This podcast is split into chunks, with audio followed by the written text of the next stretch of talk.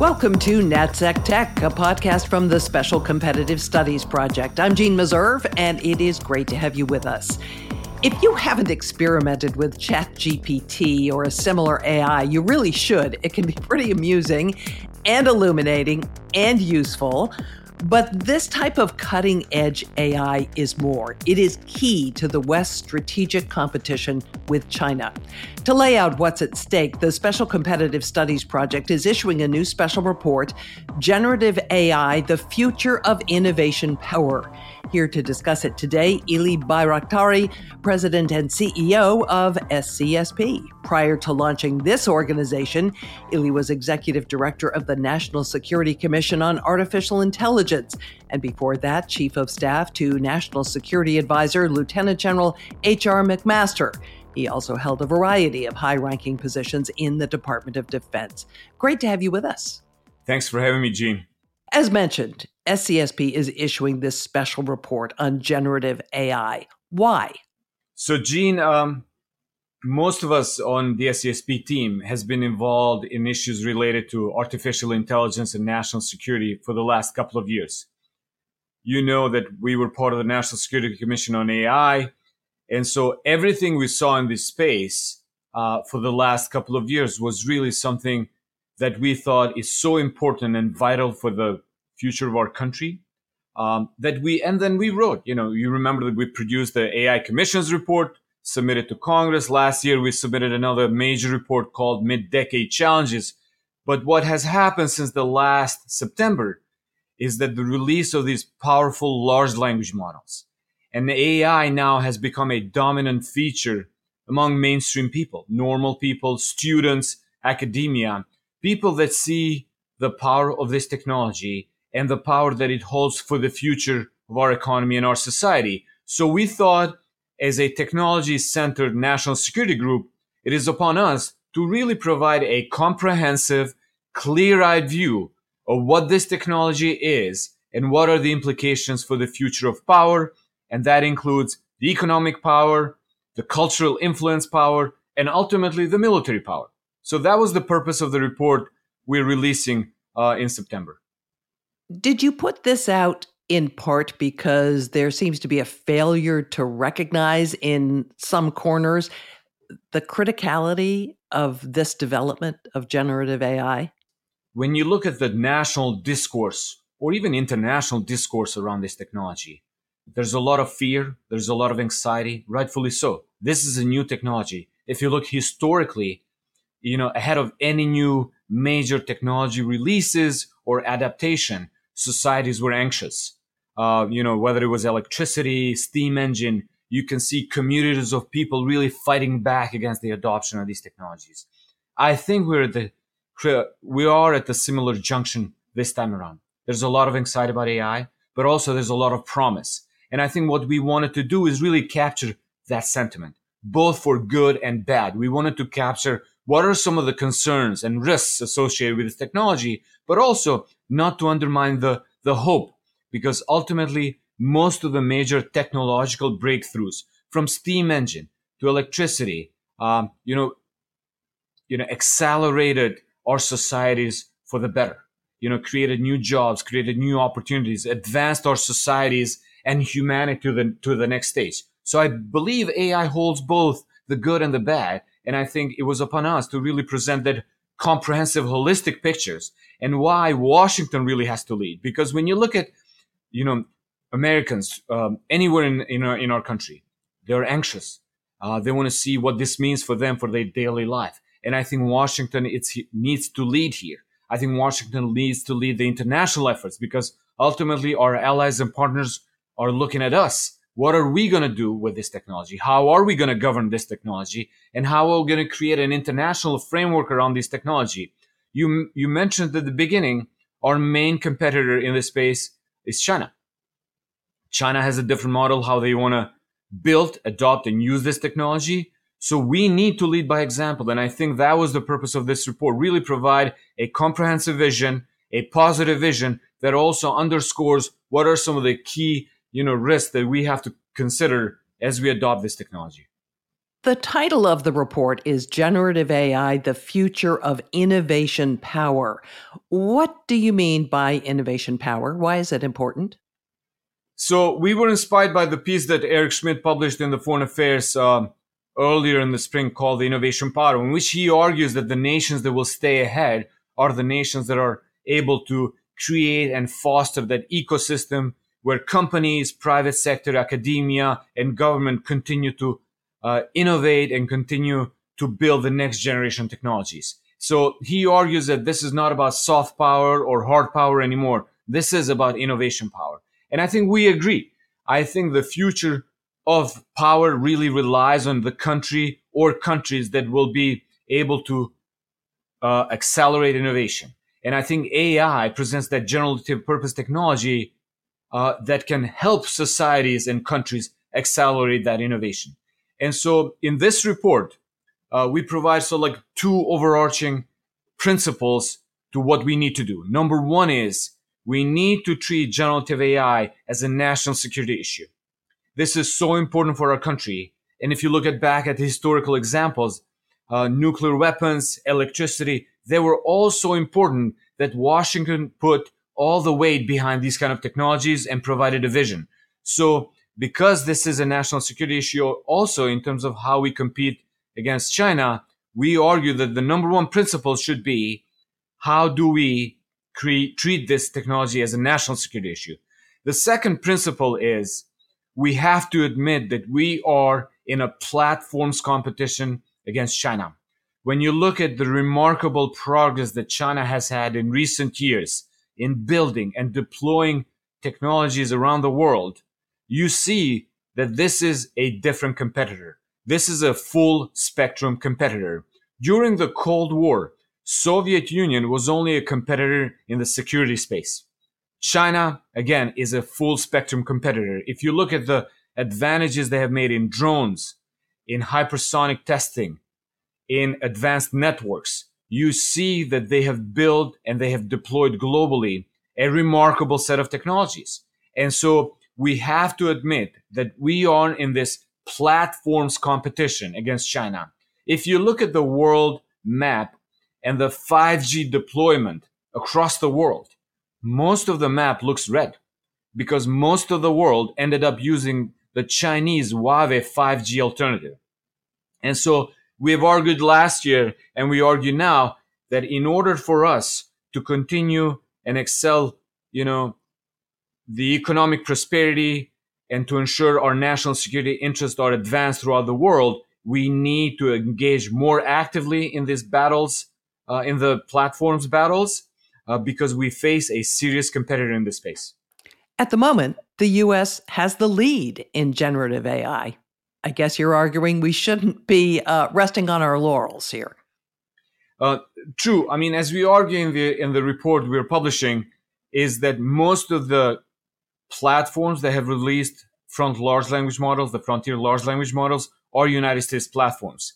Uh, there's a there's another platform coming out of UAE that is really remarkable. Other countries are also releasing uh, different models, but when you look at all the ingredients that one country has in one place to be a serious competitor in this space, is China.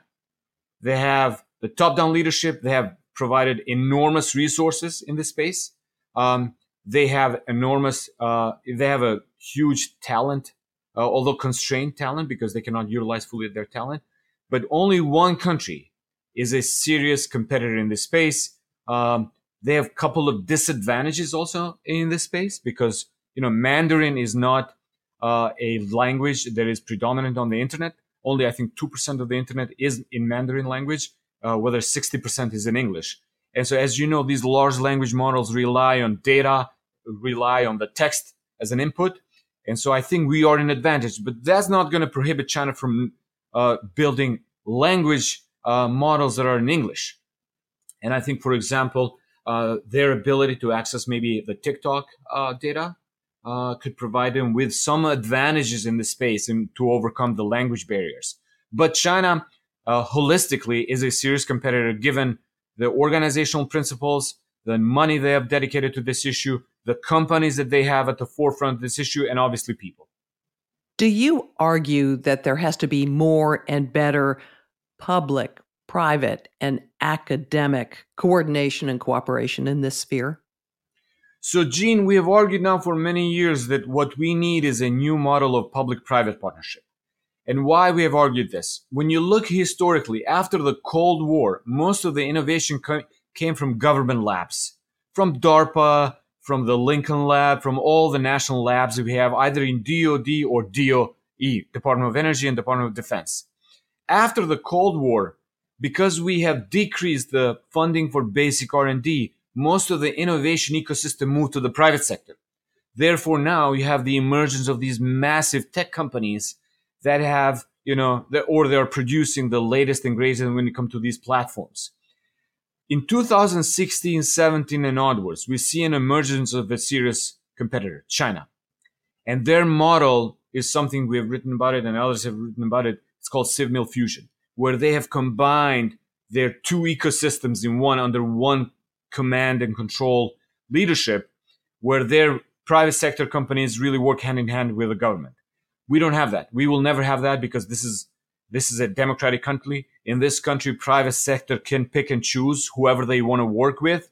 However, we have to have a different public-private partnership in this country because if the innovation and all these models are happening in private sector, how do we ensure? And this is one of the one of the key uh, recommendations we have is how do we ensure that the government really adopts these capabilities and the government leads by adoption? First, for the internal mission purpose uh, roles that they have, all of them, the departments and agencies, and secondly, really providing that vision for the American people. So, you do include in this report action memos. I'd love to talk about each one of them and what they include. The first one is to the U.S. President and Congress. So, Jeanne, I believe what what we're going to see in the fall, uh, leading up to maybe early winter, is really a lot of activity in Washington, um, in order for us to find the American way or the American voice in how we govern this kind of a powerful this powerful technology in AI. You have the Schumer effort on the Senate side. The White House is working to release executive order on AI. What we thought is we really wanted to provide our our assistance in this in this conversation or in this national discourse.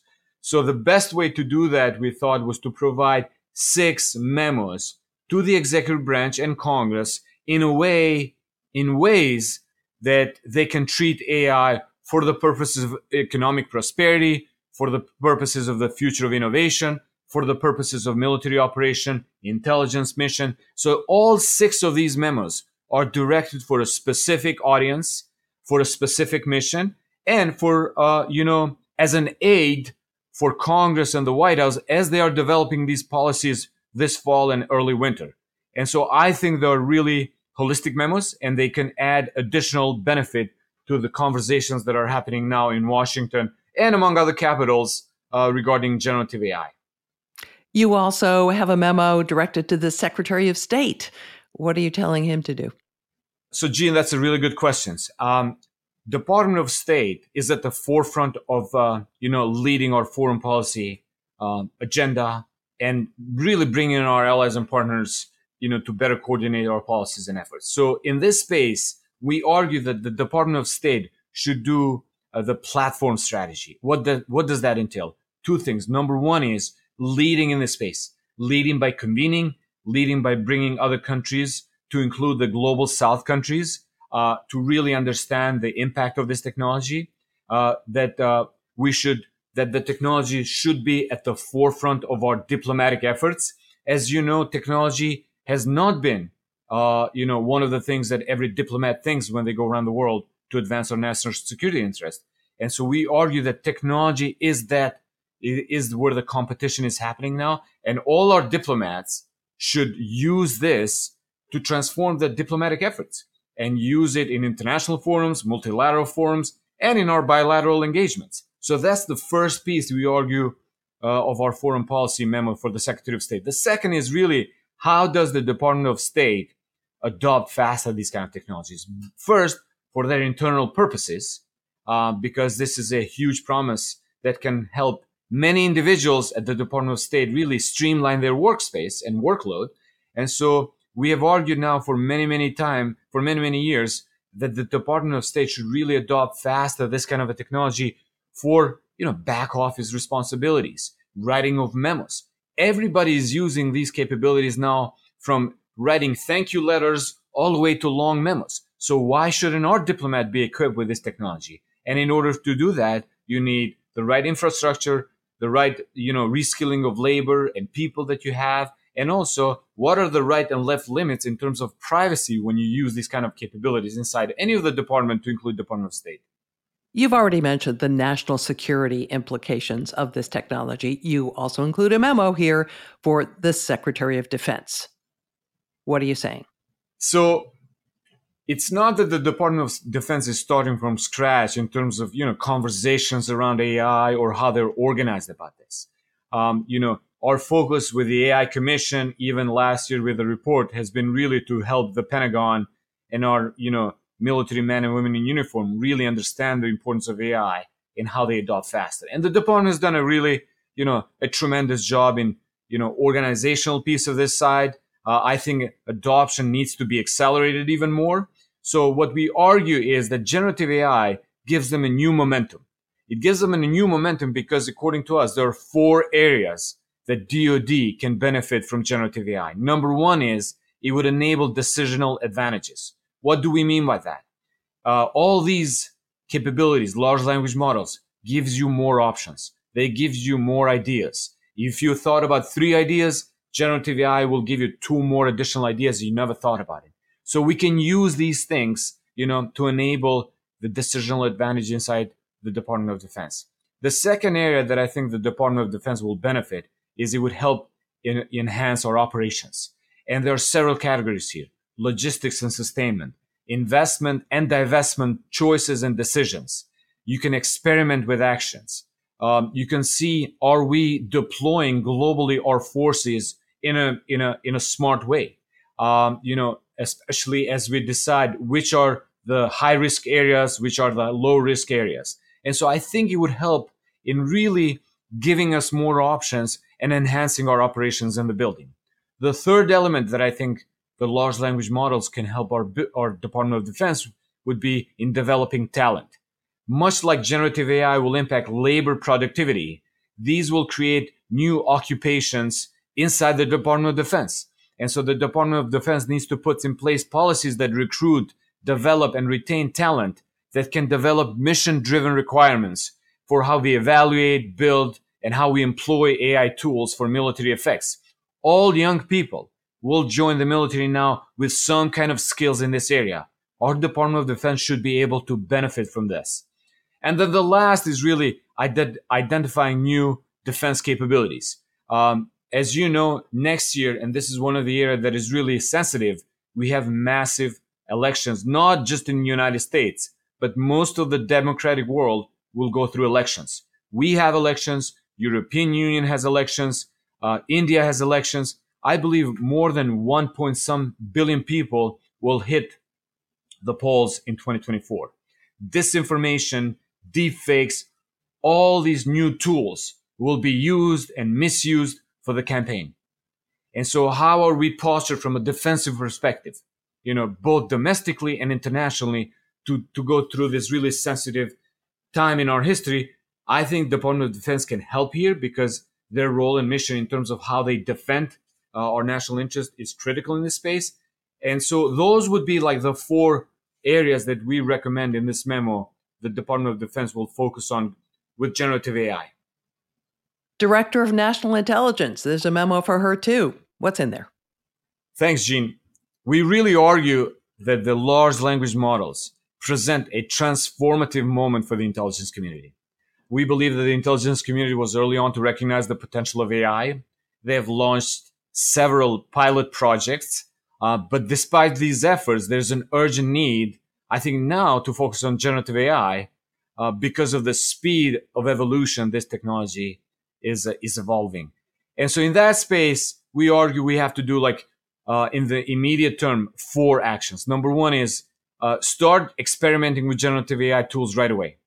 I think the longer we prolong this, the the the risk of our ICs, you know, staying behind is, high. Uh, I know um, our bureaucracy and our intelligence community has hesitations to use technologies right off the shelf, but I think generative AI, uh, the sooner they stop adopting, playing with it, see how they can build it for their mission, I think the better. The second is uh, they have to become agile adopter, uh, in, meaning that you know this is one of those things that the more you you play it, the more you use it, the better you can become. The third piece is really one of the main concerns we have in this space when you think about the intelligence community's use of these kind of tools is the privacy concerns. I think these are some of the concerns that Hill has or Congress has, but I also know that this is at the forefront of our intelligence community leaders. So, you know, this new, this is a new area for all of us. And so we argue that the intelligence community need to address these privacy concerns up front. And then the last thing is really, there shouldn't be just one intelligence community agency playing with generative AI or using generative AI. Because this is, this is such a widespread technology, we argue that we need an IC wide solutions wherever they're possible. And that entails digital infrastructure, the right people, and the right platforms. What are the consequences if the US doesn't respond as you suggest? Organize for this, start using it, um, accelerate innovation and coordination with the private sector. So, Jeanne, we have argued last year, and we continue to argue that any nation that fails to adopt this kind of a technology that is general purpose in nature will not be able to modernize its economy, to advance societal benefits of this technology, and ultimately it will fail behind in the national security mission. We have seen this throughout our history. You know, as I mentioned at the beginning, you know, whether it was electricity or steam engine or nuclear weapons, anytime these technologies were, were introduced to society, you know, Washington led. We took charge. We provided the infrastructure. We provided the, the guiding principles. We built, you know, the ele- electrification. We build the nuclear weapons. This is that time of history. This is the once in a generation technology that will leap us forward. But also we have to do it in a, in a careful and a balanced way. And I think that is what we have argued that it is now for Washington to lead. It is now time for our country to lead the world. And I think we can do it. We provide six memos, as you mentioned, for six different cabinet members, um, an overarching picture that I think provides the right message on how and why. And, um, and, uh, and I'm really an optimist that we can, we can take this moment, we can seize this moment and take our country and our society forward. Is it really a moment? I'm just wondering if there is any end point to this competitive situation that we're in?